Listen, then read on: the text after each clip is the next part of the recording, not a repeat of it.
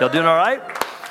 All right, fired up. It's good to be together. Um, lots of new faces. Just wanted to mention in our next room, if this is your first, second, third Sunday, you would still consider yourself a visitor or a guest, or you are checking things out. If you pop into the next room, we actually have a gift for you. We got a couple of books. You can take your pick of which one you want.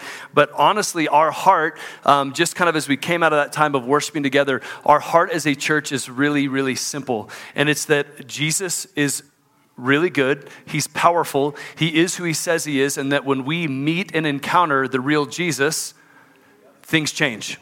And so the key to all of life is actually really simple get to know Jesus. And as we get to know Jesus, he changes us. That's the beautiful thing, right? You hang around somebody, you're, maybe you're a really grumpy person. You hang around somebody that's really thankful, and maybe over time you, you, it rubs off and you become a little bit more thankful, right? You're a real cynical person. You hang out with somebody who's really hopeful. Maybe over time you start looking at the world a little bit differently. Well, Jesus is the perfection of humanity. He's the most hopeful, faithful, gracious, kind, perfect person that's ever walked the earth. And when we get to know him, guess what? We change. That's the great hope of the gospel, is that it's through knowing Jesus. So if you are a first time guest, you're visiting, pop in here. We got a, a, book as a gift. If you never come back, we believe it would be a deposit in your getting to know Jesus, your walk with Jesus. Cool? Um, like Arlena said, my name's Chris. It's my beautiful wife, by the way. We have five little kids. We moved here from Texas. I met a brand new brother from Texas just uh, on the way in the door here. We moved here from Texas last summer with a dream in our hearts, an invitation from God to Salt Lake City, Utah, of all places, and really a simple dream in our hearts to be a part of a family, a kingdom family. Sometimes we call a house of God because family lives in a house. And the New Testament uh, description of the church is actually the household of God. We wanted to be a part of a kingdom family, a house of God um, that was regularly getting to see heaven come to earth, as we just talked about. Thy kingdom come, thy will be done on earth as it is in heaven. And so we're here, we're, uh, we're about nine months in. We just crossed the nine month mark as, as our, with our little kids in tow. And we are excited to be here. And we're excited. And we've been here in the last several weeks together as a church family. We've been in this season called Those Who Dream. Can you say that with me? Those Who Dream.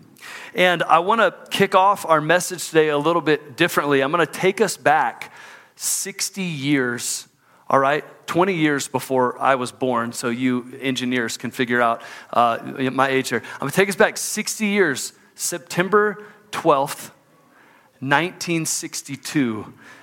A now famous speech by President JFK, John Fitzgerald Kennedy, happened actually in my hometown of Houston, Texas, at Rice University. And it was when JFK basically got up and charted the course a dream for a nation that by the end of the decade of the 60s, we would put a man on the moon.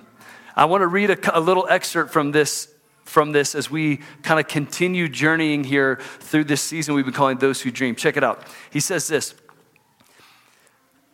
No man can fully grasp how far and how fast we have come. He's talking about the technological and industrial advancements that we had seen around the 40s, 50s, and 60s in the United States.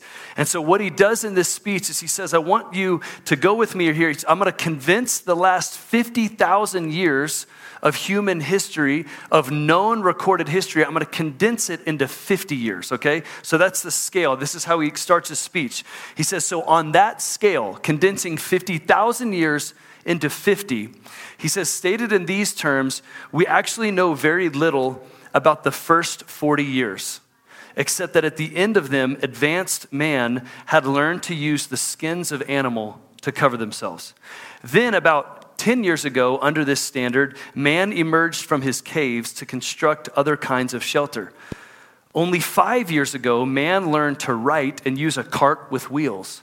Christianity began about two years ago. The printing press came this year. And then, less than two months ago, during this whole 50 year span of human history, the steam engine provided a new source of power. Newton explored the meaning of gravity. Last month, electric lights and telephones and automobiles and airplanes became available. Only last week did we develop penicillin and television and nuclear power. And now, if America's new spacecraft succeeds in reaching Venus, we will have literally touched the stars before midnight tonight. This is a breathtaking pace, he said.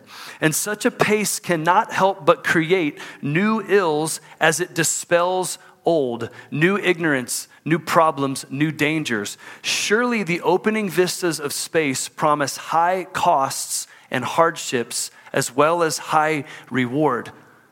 So it is not surprising, this is still JFK, that some would have us stay where we are a little longer to rest, to wait. Now, of course, calling Houston my hometown, I really love this next part. He says, But this city of Houston, this state of Texas, this country of the United States was not built by those who waited and rested and wished to look behind them. This country was conquered by those who moved forward. And so will space. He then goes on to quote William Bradford, who founded the Plymouth Bay Colony in 1630. He said, With all great and honorable actions are, that are accompanied with great difficulties, and they both must be enterprised and overcome with answerable courage. So, check this out. What I saw in this speech, it was just on my heart to go and look at JFK in 62 said, We're going to put a man on the moon and we're going to do it by the end of this decade. A bold move for a president to put a dream before a people, to cast a vision of something that was thought to be impossible. The things that had to be overcome in that short span of eight years, the technological advances advancements, the engineering advancements, all kinds of stuff that we didn't even know about space. But he set a vision before the people. He set a dream before the people, and he called people forward. And he did so by acknowledging that high costs always have to be met by high courage. That high costs always have to be answered with high sacrifice. I'm going to read more of his speech later. It's a beautiful speech. It actually ends just a little, I'm just you know, setting you up for later. It's really sad to me how the speech ends, and we'll get there at the end of the message, right? But it's a beautiful speech that highlights a beautiful dream and an invitation forward for the American people. And over the last six weeks, as a church family, we've been invited forward. If you've been here, maybe you've been here a couple weeks, missed a couple weeks, maybe this is your first Sunday and you're like, what is this guy talking about? Is this a church or like a history class? You know, look, but we've been sensing an invitation forward. How many of you would just wave at me if the last couple years have been a little rocky for you, right? Just wave at me if the last couple years have tested your faith, have tested your hope, right? It's been a shaking time. It's been a shaking time to live on planet Earth. But the Bible says that we have received a kingdom if you know it, say it with me, that cannot be shaken. So, even as the world shakes around us, as the people of God and as the house of God, we get to lean in and say, the world might be shaking, but God is moving. God is shouting. And God's heart for people to know Him, to, to learn about His grace, God's heart for people to come to new life in Jesus. It is at, at much, as much on the move right now in the midst of the shaking as it has ever been. And so we have been praying for the last several weeks Lord, dream your dreams through us. As a church community, we're saying, hey, the world might be shaking, but we have a kingdom that cannot be shaken. So here we are in Salt Lake City. God, what do you want to do in Salt Lake City through the people of God that are saying, we've got a kingdom that can't be shaken? And we're opening our hearts and saying, look, we know we all have dreams for your life. I don't know what yours is right now. Maybe it's just to make it through the, the, the, the warm weather today. You know, we got to dream a little bit bigger than that. Maybe it's just, maybe it's to finish college. Maybe it's to find your spouse. I don't know what your big dream is. Maybe it's that next promotion. Maybe it's that next big break for your career. I don't know. We all have dreams, but it's a, it's a powerful thing when the people of God say, but what are your dreams, God? What are you dreaming about right now? It's a beautiful thing when, when for a moment, as the children of God, we say, Hey, Lord, I am going to set my dreams over here for a second, and I'm going to go, What's your dream? What's your dream? And so that's what we've been leaning into. And we started last week, we looked at these two sisters in the Bible. Mary and Martha. Raise your hand if you've heard the story of these two ladies or you've just heard their names mentioned before. Mary and Martha were these two sisters. They had a brother named Lazarus. He'll come in here in a minute. But we started last week. I said last week was Mary's week, and this week is Martha's. So we're, we're going to step back into this story because with any great vision, any great dream, just like JFK putting before the American people, high costs always are met with high courage and high sacrifice. And we're going to take a look and continue here in this conversation looking at the story. So if you got your Bible, flip to Luke chapter 10. Luke chapter 10, here it is on the screen as well. We're going to pick it up kind of where we left off last week. It says that as they went on their way, this is speaking of Jesus and his students, his disciples, they entered a village and there was a woman named Martha. She welcomed him into her house. She had a sister called Mary who sat at the Lord's feet and listened to his teaching. But Martha was distracted with much serving. So much so she went up to Jesus and she said, Lord, do you not care that my sister has left me to serve alone? Tell her to get up and help me. This is classic. I love these two sisters, hilarious. But the Lord answered her, He said, Martha, Martha, you are anxious and you are troubled about many things, but one thing is necessary. Mary has chosen the good portion, which will not be taken away from her. Last week, we sat, literally, we sat with Mary. And we said that in any season of dreaming, it is important that we do not let our focus drift to the dreams themselves. You guys remember this? Y'all here last week? But we keep our eyes fixed on the giver of the dreams. We talked about how important it is as a community that we double down to this, to Mary's good portion, that as a people we're committed to sitting at the Lord's feet. I talked about the most important thing in life is that we get to know Jesus. We sit at his feet and we learn, we listen to his teaching. So we sat there with Mary last week saying, let's make sure that we're sitting before we're serving. But I think Martha gets a bad rap. And I think this story is told in a way. Have you ever felt this way where it's like Martha needs to be more like Mary? You know, have you ever thought that? I always feel like Martha kind of gets a bad rap. But if you look at this passage, Jesus doesn't actually address the inclination of her heart to serve. He just addresses the anxiety and the trouble that is underneath her serving, right? He addresses the unsanctified version of what is a beautiful character trait, her desire to serve. She welcomed him into her house, right? It's a beautiful thing. But he, he, he addressed the unhealthy part of her serving. But I believe that as Martha got to know Jesus in the weeks and the years that followed, this was their first in, interaction, they became dear friends of Jesus. Stop here for a second.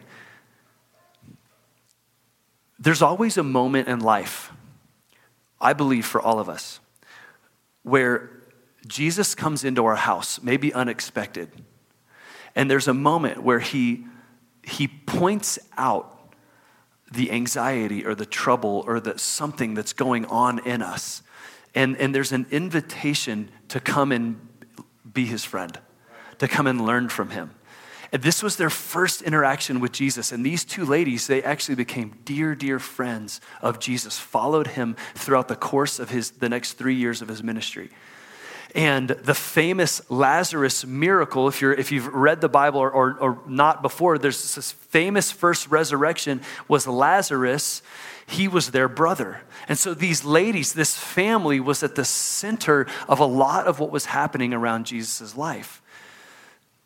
And it just kind of makes me want to stop and go, man, have you accepted Jesus' invitation to be his friend? Have you stopped and whatever he's maybe pointed out in your world and in your life? Like, have you, have you, have you ever taken him up on the invitation to get to know him? Because what happens later in the story, I want to show you here. Later on in the Gospels, let's go to John 12. Now, I told you their brother Lazarus gets resurrected. After he gets resurrected, Jesus is coming back through the town again. Now, don't you think he's probably a pretty big deal at this point, right? He resurrected a guy, right? So now Martha and Mary here are inviting Jesus into their house a second time for a dinner party. Check it out. Six days before the Passover, Jesus came to Bethany again, where Lazarus was, whom he had raised from the dead. So they gave a dinner for him there, and check it out. Read it with me. Martha served. Why does the scripture go out of its way to tell us that Martha was still serving? There's no correction in this story from Jesus. Do you see what I'm saying? Martha's still serving, but this time she's serving on the other side of a resurrection. Lazarus was one of those reclining with him at the table. And look what happens at this dinner party that is paid for by who knows who, I don't know who paid for it, but somebody paid for the meal. Okay, we know Martha and uh, probably some others prepared and are serving the meal. And at this dinner party, Mary then enters in. She takes this pound of expensive ointment, like a perfume. Some scriptures say this was a entire year's worth of wages. So, in equivalent U.S. dollars today, on average, that'd probably be about forty-five or fifty thousand dollars that she brings. And she anoints the feet of Jesus. She comes to the feet of Jesus, interrupts this dinner party with this incredibly, probably embarrassing, extravagant, and costly demonstration of worship. She pours $50,000, a year's worth of wages, pours it out on Jesus' feet. And don't miss this it wasn't just a Mary and Jesus encounter that was happening. The entire house was filled with the fragrance of what had just happened. It might have been Mary that was bringing the offering, but it led to an encounter for the whole house. So I want you to see some, something incredibly beautiful here.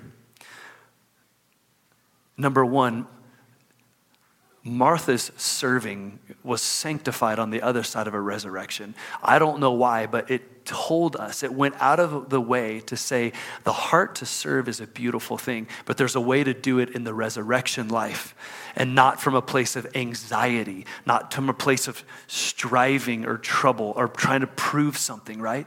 She's still serving. It just needed to go through the resurrection and get sanctified. Are you with me?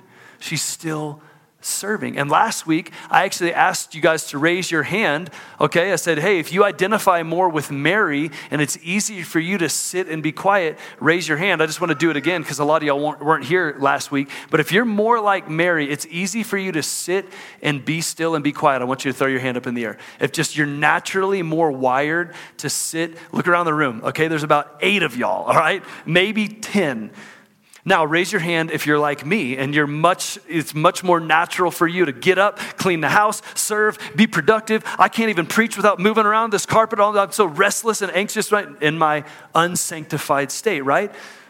But hey, it's a beautiful thing when we encounter the resurrection life of Jesus and it gets sanctified. Jesus isn't asking Martha to be more like Mary. He's just telling her, hey, we need to learn how to sit at the feet of Jesus with him before we get up and go try to do things for him. We have to stay rooted both in the sitting with Mary and the serving with Martha. And here's why because in this story, at this dinner party, we see a beautiful, holy intersection of three of our blueprint values, what Arlena shared. Every house is built off of a blueprint. And we just felt a conviction to, to lay out and define this is what we're building this house here in Salt Lake City, this is what we're building it off of. Workers show up to construction site and they don't just get creative and start doing whatever they want to do. They go to the blueprints and they go, "Oh, we're building that wall today, right?" I believe God's house is the same way. We don't come in here and say, Cool, what do I want God's house to look like? We say, God, what do you want your house to look like? And we pick up whatever our portion is and we build that together, right? You can see all of our blueprint values on our website. Um, you can stop by, learn more about them in the next room. But there's three of them that intersect in this story. Track with me here. We see generosity, we see serving, and we see encounter. Check this out. Somebody generously paid for this meal. I doubt they were selling tickets at the door, right? I doubt they were charging people to come at this dinner, right? Somebody generously gave for us to rent this space in downtown Salt Lake City that many of you who've never given a dime to this community, just because you're new, I've walked right into a place that somebody else generously provided for. We didn't charge you to come in here and encounter God, right? So generosity intersected with service, right? We see Martha. She prepares this meal, probably with great love in her heart. Jesus resurrected her brother. She was probably so excited and so joyful to get to host a dinner party for Jesus, right? So generosity intersected with service, and the table of encounter was set. In other accounts of this scripture, there were religious leaders in the room that were very much not a fan of Jesus. Pharisees were a part of this dinner. The religious people were looking down on Mary's extravagant display of worship with the perfume, and they were actually judging her. Not just the religious people. Check this out. Oh, this is gonna, this might hit somebody. Jesus' own friends some of his own disciples were going, What a waste! What a waste! Oh, we could have sold that and taken care of the poor. Oh, please don't be a friend of Jesus and show up and judge somebody else's extravagant display of worship. That is the quickest way to ruin your own encounter with God is to judge somebody else's. And so this Uh, what I'm saying is there, there was an intersection between generosity, serving, and it set a table for people to encounter God. Our blueprint value of encounter says this through Jesus, the door is wide open for us to meet with God. As we choose to draw near, we get to know Him personally and experience Him powerfully. Transformation is the byproduct of His presence. When we get to know Jesus, it transforms us. Religion says work really, really hard to change yourself to try to be a little bit better so that God will accept you. Jesus says, All have sinned and fall short of the glory of God.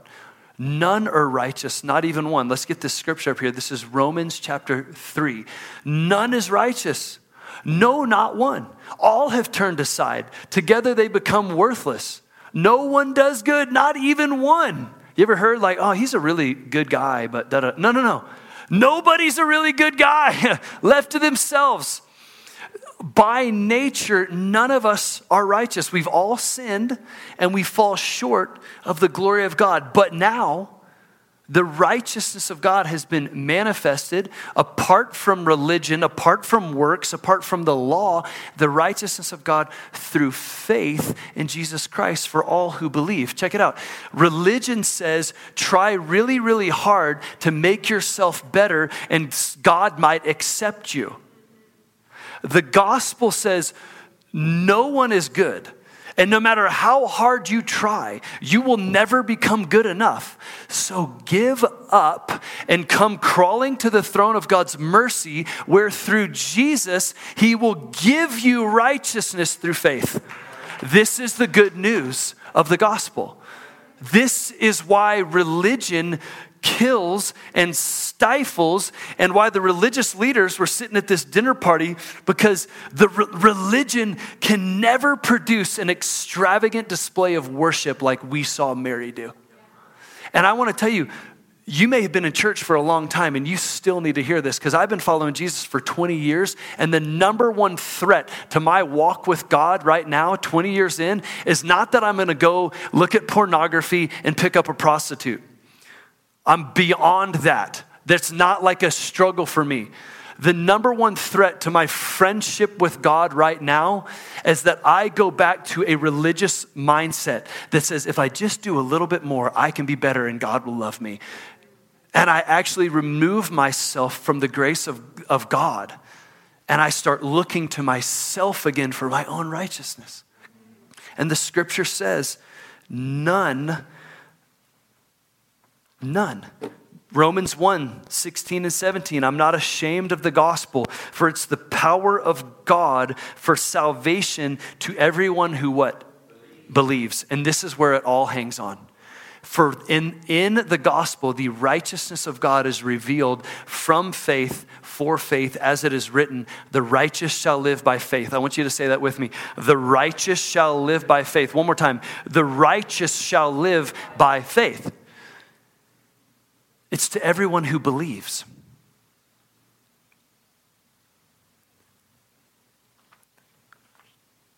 This is the gospel.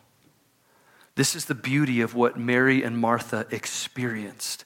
Jesus rescues us from our anxiety, our striving, our brokenness, our sin, whatever it is. He restores us so that we can be ambassadors of hope with Him, ambassadors of freedom with Him. He, he pulls us in to be wounded healers, servants of this kingdom that we've been brought into now through generosity and through serving. We get to set a table with Jesus for other people to come and encounter it as well. This is the beauty of the gospel. The broken become the healers, the lost become those who welcome others home, the addicts become agents of freedom, the impure and the insecure get a new name with no shame. This is the gospel. The sinner becomes a saint, the dead walk out of their graves, for the friend of the sinners came to save, and his blood still makes a way. Come on, Titus, some poetry. My brother over here, this is 27th birthday today. All right, I'm, I'm just going to shut you down. Titus is a dear friend. God has been transforming his life. He's also a poet, if you didn't know it. And so I threw a little, little poetry in the message today for you, bro, all right? So listen, this is the gospel, though. This is the grace of God. Religion can never accomplish what the grace of God freely given says we believe and he makes us righteous. This is the gospel. This is the good news. And here's what the gospel does the gospel frees us, just like it did Mary and Martha, I believe. It frees us to stop all of our self improvement, striving stuff, our distraction with much serving. It frees us from all of that so that we can join Jesus in throwing dinner parties where other people get to encounter him. Do you see what I'm saying? It welcomes us in through generosity and through serving to set the table of encounter. And other people then get to enter in. Some of y'all walked in here at four o'clock today. A lot of y'all walked in at 4.05 today. Some of y'all walked in at 4.30 today. I don't know. But there's about 25 people that got here at 1.30 today. You know why? Because they believed that their serving plus the generosity of people that are providing for this meal is setting a table for other people to walk in off the streets and encounter Jesus. And it's their joy to do it. They don't get paid. Most of them, a couple of them are on our staff, but most of them are not getting paid. They're here serving because they've encountered a resurrection and they want to set the table of encounter for other people. Now, can you imagine? And, and this is not a correction as it is just an, an, encouragement for our church family. If this is your first time here, this is not directed at you at all, all right? But our team asked if I would gently encourage us today. Just imagine Mary and Martha. Imagine Martha has been working all day long for this dinner party that was going to be at her house. Let's just say it was supposed to start at four o'clock. And so she had planned and coordinated all day long for this dinner to happen. Jesus was going to be there, and it was her joy and her love. Somebody had paid for the meal, she had served the meal. She knew, I got to have it ready and hot for Jesus at four o'clock, and his friends. And can you imagine? Somebody walks in at 410. Somebody walks in at 415. Here's a couple things. Again, this is not condemnation, this is encouragement because a couple things happen. Jesus is at the table at four o'clock because the people, in their generosity and in their serving, had been laying down their lives and setting a table for him before even you. And so Jesus is there at four o'clock. And the party is starting at four o'clock. And you know, if you've walked into a dinner party 15 minutes late before, you are playing catch up the whole time. You feel out of the, uh, you know what I'm saying? You feel out of the loop. Like, oh, there's been like 15 minutes of conversation, right? Now, imagine though, then if you sit down and your like plate of food is cold because Martha said dinner was starting at four o'clock. right? And then somebody even would sit there and complain that their plate is cold. You know, it's like, whoa, because this thing started 15 minutes ago. You're playing catch up. Uh, the, Jesus probably didn't have a microwave for them. You know, it's like if you weren't there when dinner started, you got a cold meal. You know? And so uh, I'm, I'm being playful, but it does actually matter, church, that we're showing up for the encounter when the encounter is supposed to start. Again, church family, we have 90 minutes a week we have 90 minutes a week to get together and go after God. And a lot of people are serving and are giving to make that thing happen. Can we get here at four o'clock? Yeah. Yeah. Church family, can we get here at four o'clock? Okay, cool. That's just a little side note. But do you still see the, the beauty of what's happening, though, right? Generosity and service making a way for encounter. And so, this is what happens on the other side of resurrection. Part of the new identity that we get is the identity of a servant. First Corinthians 4 says it like this This is how one should regard us as servants of Christ and stewards of the mystery of God. Moreover, it is required of stewards that they be found faithful. Matthew 25, 14 and 15, Jesus tells this story, a parable. It will be like a man going on a journey who called his what? Servants, and he entrusted to them his property. To one he gave five talents, to another two, to another one, to each according to his own ability. Then he went away. In this story, it's called the parable of the talents, Jesus entrusts his property to faithful stewards. He then goes away for a time, and when he returns, he comes back to these servants, these stewards, and he says, Hey, I gave you five talents. What did you do with it while I was gone? And the guy with five talents says, Well, I invested it, and here's the five that you gave me plus five more. And the guy said, Well, Jesus says, Well done, good and faithful servant, right? Another guy, I took the two talents you gave me and I invested and I made two talents more. And it's this beautiful parable about taking whatever amount Jesus has given us according to, to our ability and being faithful. That's it. And so, part of this season for us is a new invitation to lean into the servant's heart that we see here in Martha on the other side of the resurrection. Some of you don't need this encouragement. Like I said, some of you, oh, and we've got an incredible core group of people that are serving week in and week out. And it's not because they want me to stand up here and say, hey, great job, James. Taylor, Josiah smashing the drums, man. Uh, they don't want, they don't want an accolade. Just like Martha, they've encountered the resurrection life and they're serving because they love Jesus and they want to set a table for other people to meet him. But this blueprint value of serve, I want to I want to define this for us. It says that Jesus came to serve, not to be served. We reject a consumer church mentality and we believe that the greatest in the kingdom are those who lay down their lives. Say the last part with me for others. This is the identity that we get to step into on the other side. This is what we get to learn from Martha is we get to learn how to serve. And we believe stay with me here. We got about 14 minutes left, all right? We believe that for this church in Salt Lake City, Utah, that God is entrusting property to us.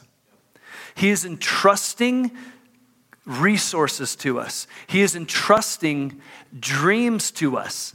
And it says in the scripture I read a second ago that servants, the most important thing about servants is that we are found to be faithful. And so, our number one desire as a church family and as a church body is to say, God, what have you given to us? What are your dreams? And how can we be faithful? How can we lay down our lives to set the table for other people to encounter Jesus?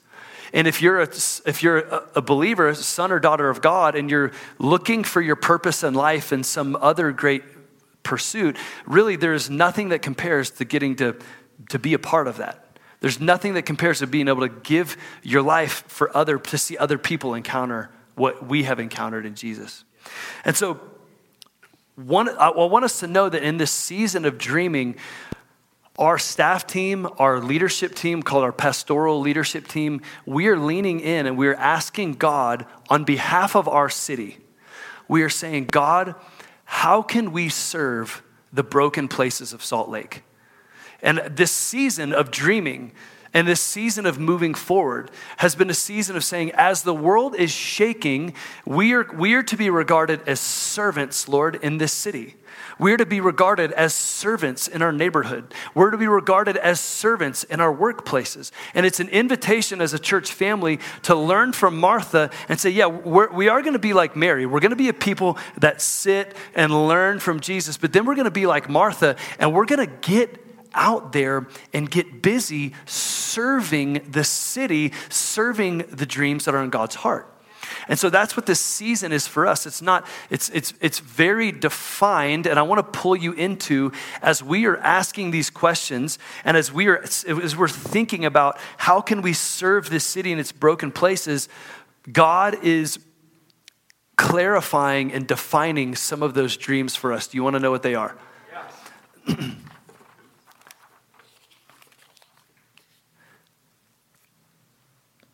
one of the dreams that we have felt, and I'm going to throw a, we'll throw the graphic up here at the very end. So just hang up with me, Taylor, for a sec. Um, there's four dreams that we have sensed as we prayed and as we're seeking the Lord, we sense an invitation for our church family to serve the broken places of our city. There's four areas that I'm going to walk through here. And the first one is we, we're calling it, we're serving the least. That's not a derogatory term. That is just what Jesus used for those that are down and out and broken, those that are experiencing homelessness, those that have nothing else. It's what it's who the world looks at and says those are the lowest and the least. Jesus says those are the closest to my kingdom. And we believe that God has us in Salt Lake City, a city that is plagued with homelessness for a reason. We could probably get a much cheaper space for 150 us to meet 20 miles south of here, but we don't want to be 20 miles south of the city. We want to be in Salt Lake City because God's heart for the least, we believe He's entrusting that property to us here. And so we have dreams and I, I want to share a little bit. I, I didn't know if he was going to be here today, but some of you guys may have met James, okay? So, James is my brother. Wave at us, James, okay? And his precious wife, Sherry. And I'm, I'm not calling, this is not to, to, to call them out, but to simply to share God's heart for the people in this city that do not have it like you and I have it when we go and lay our head on our pillow at night. J- James and Sherry camped out in a tent on the north side of this building, I don't know, for about a year, at least six months when I got here. Literally, him and his wife Sherry lived in a tent, a lean to that they constructed on the side of this building. his first interaction with a lot of our community was that a lot of our college students, after college nights, would bring food to their tent. Swayze would drop off food. People, so many people would just bring them food and just love them in the small ways that are really big ways, I think James would say to him and Sherry. And as the time went on and the months went on, James and I struck up a friendship because I park in his front yard pretty much every day. And we struck up a friendship, and we come to find out that they were being asked to move and their, their lean to home, they were being asked to leave and they didn't have a place to go. And I said, Well, James, I've got a truck. I'll bring it back tonight. We're having a worship night up here. And after the worship night, I'll throw your stuff in my truck and we'll go find somewhere. We'll, our church family, there's no reason that you can't, we can't find you somewhere. We'll, we'll take care of it. So I come back that night and we're up here worshiping, and James comes back up here because he's waiting for me. And there's, I don't know, probably 30, 40 people in the room just worshiping and praying that night. And James, are you okay if I share this part? So James walks up into the room and encounters the love and the presence of God in this room of 30 people worshiping. And James tells me on the drive later, he said, it is, I think he said something like, It's been 25 years since I felt the presence of the Lord in my life. And God began a work in James and Sherry that is continuing on to this day.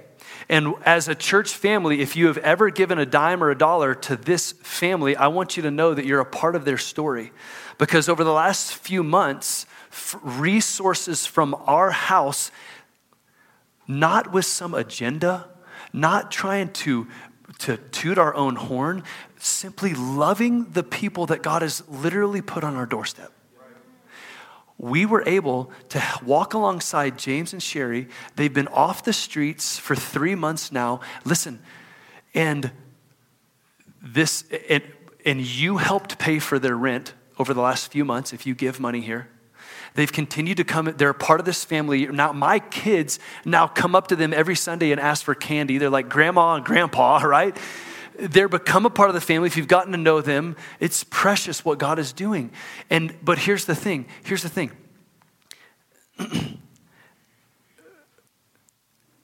James got his social security check last week and he calls me and he said, Chris, first thing I did was I went down to the front desk of the, this, they're in an extended stay hotel right now. He said, first thing I did was I went down and I paid for another month by myself. Okay? When's the last, I, I don't know, but all I know is that James and Sherry are paying for their own housing now for, a lo- for the first time in a long time and God's presence is working in their lives. He's hobbling up to church last Sunday. Blake puts lays hands on his feet. He's got a leg injury. He comes up the next day. He's wearing two shoes all of a sudden. He's like, I'm walking perfectly fine. God's healing. He's doing things in their life. Now, James would have gotten up here and said all that. He's asked me to, actually. He's asked me, I want to get up and testify, you know? But I share that because, as a, as a snapshot, God's heart is further down and out in this city. And we want to come alongside and say, we are people, we are servants and stewards of God's property. And so we have dreams to say, God, what, what would it look like for us to see, I don't know, five more people? What, what would it look like for us to walk alongside five more people this year and help them transition into a more stable place? That is a dream on God's heart. We're saying, how can we serve it? And so we believe we have a, there's a dollar amount, and this, where this is going, a lot of you guys know, is next Sunday is City of Dreams, where we have told you, if you're part of this church family, we're inviting you to pray and say, God, how much are you asking me to give to dreams? Because just like JFK's vision to go to the moon, high cost requires high sacrifice. And here's what I want to say to us, church family. This is, this is, Jesus says, where your treasure is, your heart will be. This is not about money as much as it's about our hearts beating for what God's heart beats for. And money is simply a tool that when we say, God, maybe we talked about your dreams versus God's dreams, okay? Money is simply a tool that when we say, I could invest more of my, my money in my dreams, but Lord, what are your dreams? And what would it look like for me to invest in your dreams? And that's what City of Dreams is about next Sunday. We're saying if this is your church family, and I just want to say it very honestly and openly, we have dreams that our current resources cannot cover. Serving the least in our city is one of those dreams. Are you with me? A second one of those dreams, I'm calling it serving the U, all right, the University of Utah. We got 30,000 college students that call this city home. And we believe that there's an invitation, not just an invitation, but an obligation for our church to be engaged with this next generation of college students. If you guys know Swayze and Hallie Yancey, they have been volunteering in our college ministry for the past year and have been doing an incredible job. They have laid a beautiful foundation. Give it up for these guys, seriously. Incredible. Swayze doesn't get paid a dime. He, he works a full time job. They literally don't get paid a dollar, and they are doing it in the little time they have left over at the end of their jobs because they love God and they want to set a table for people to encounter Him. Okay, you see that? You see how this is all connecting? All right. So, but as we have dreamed with the Lord, we have, and Swayze knows all this, we're they're fully supporting, but we have in our hearts said, Lord, what would it look like for us to be able to support in our church a full time college pastor to engage with the campus at the U, to be consistently available to engage with the generation that's right here? There are literally college students from all over the world. It is harder to be in college than ever before. And there is a deep need and a lot of questions, and the world is shaking and God is moving, and we believe there's a dream on God's heart for us to serve the University of Utah. And we actually have been in conversations with a guy who we believe is a perfect fit to be a college pastor here at Antioch Salt Lake and to restart our discipleship school. If you guys have been a part of Antioch, the Antioch Discipleship School is a nine month training discipleship program to learn how to follow Jesus, become a student of Christ. We want to start our discipleship school back up in the fall. We want to hire this guy, can do both and we are ready to offer him the job we just can't pay him. and so, our leadership team, though, the five men that are on PLT, we believe God has said, we trust in what God says more than we can see. And so we're saying, if you said it, you're going to pay for it, God. And so we are going, he doesn't know this yet. I hope he doesn't podcast this, okay? We're, we're going to offer him the job. And we're going to believe that if it's God's dream, God will pay for it. And that this church body in this city can say, Lord, maybe your dream to reach students at the U is more important than this dream of mine that I've been maybe saving up for. What if I what if I put my treasure and my heart towards your dream over mine? So, serving the least, serving the U, and then serving our kids. If you have kids and you've gone back into our space, that's Olivia, our, call, our uh, kids director back there. We, we all wave at Olivia, she's amazing. Um, serving our kids. So um, we, God has entrusted us with a disproportionate amount of children in this church. It's amazing. All right, we've got like 100 people in here and like 40 or 50 kids back there. And if you've been back there, I'm just going to be honest, it's kind of embarrassing, okay? Like, there's like a pipe and drape setup. The guys that serve in Kingdom Kids, they're like the heroes of this community because right now, it's not a great setup for success. And so we're going, okay, Lord, you've given us this space. We want to build some walls with the kids. We want to build some walls back there to create classrooms where we can actually set the table through generosity and through serving for our kids to encounter Jesus. It is not childcare what we're doing back there, it is our little kids are encountering God's heart in a way that if we could turn back the clock, I bet we wished at five, six, seven, eight, ten years old, somebody would have encountered us with Jesus in that way. And so we want to serve our kids. And then the fourth thing is we want to serve the sound. There have been prophetic words over this region for years that a new song, a new sound of worship was going to come up and out of the soil of Utah. And so when we inherited this space, we hired a second worship director, Swayze's wife, Hallie. Matt is now full time running after, he's part time, but his full part-time job is i realized when i said that last time is running after stirring up a new song recording we literally inherited a recording studio. It's about 75 feet that way. You can go walk through it. If music is your thing worship is your thing join our worship team join our production team. We are right now actively producing three songs that were written in this church family in this church body that are coming up from the soil of utah. We want to serve the sound and so, those are the four dreams that we're going to ask this family to pray about giving to next Sunday. And I want to throw the slide up in a second and show you the, the, so you have an idea of actual like dollar figure as we've done the legwork and looked at some of these things. I want you to see again high dreams, high vision have a high cost that can be met with high sacrifice and it's an invitation. It's not about our money as much as it is about our hearts. Thank you for coming up, Matthew. I was about to invite you. And so here's the, here's the breakdown of those four dreams, okay? Serving the least, $25,000 would enable us to have set up a fund that is sitting there and is ready to walk with people as they transition off the streets into more stable, permanent living. The serving the youth, 60,000, I'll just tell you, that is straight up the salary that we are going to offer the college pastor. He doesn't know that yet either. So if you know him, don't tell him, all right?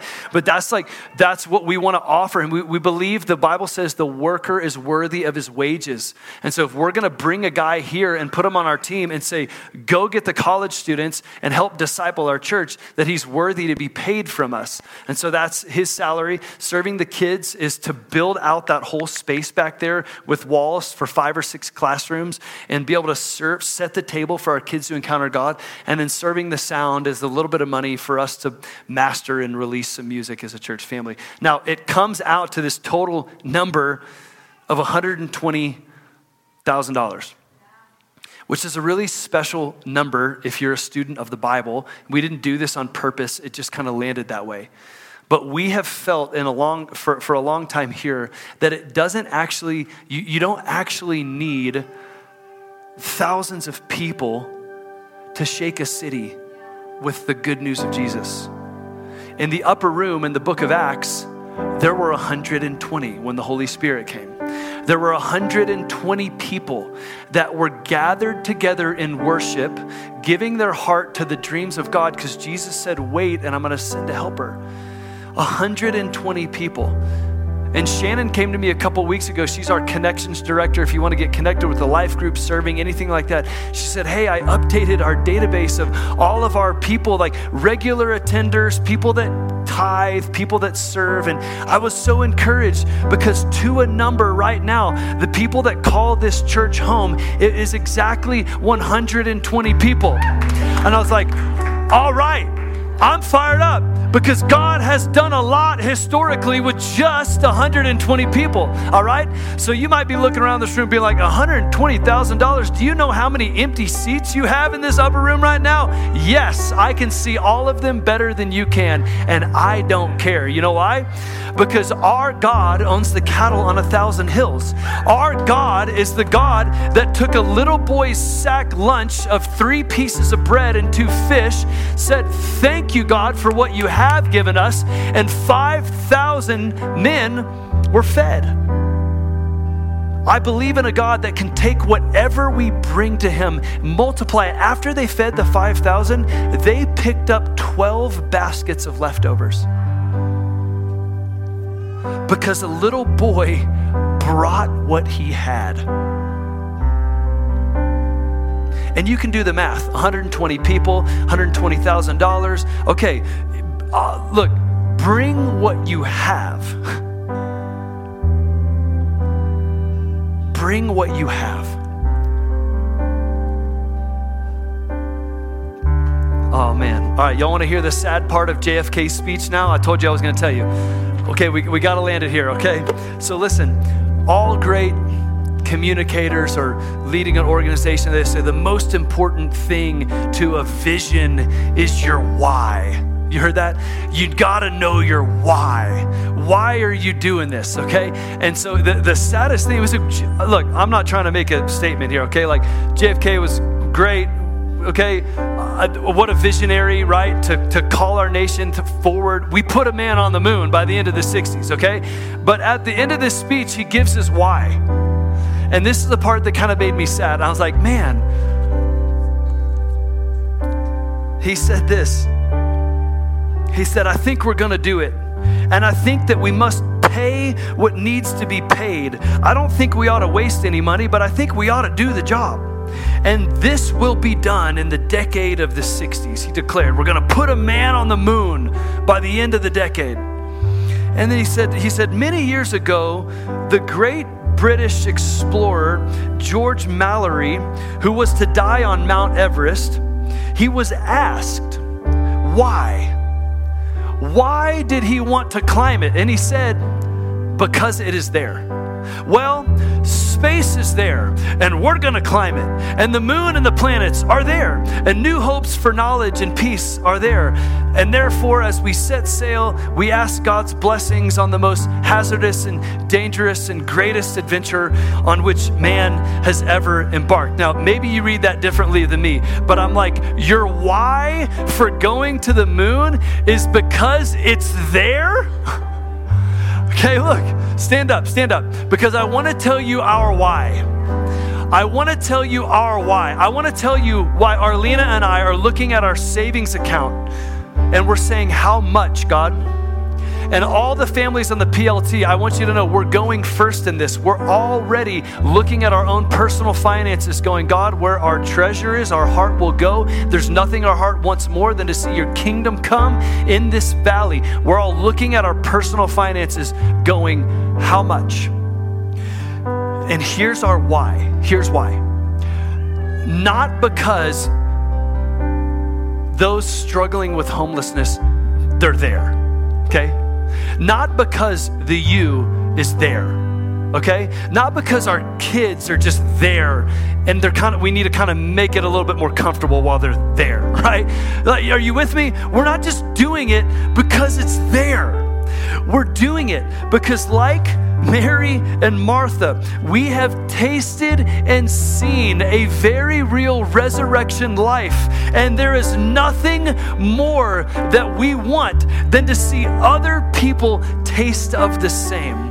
We are doing it because, like Mary and Martha, we believe that Jesus is worth the serving and the sacrifice to set the table of encounter for other people.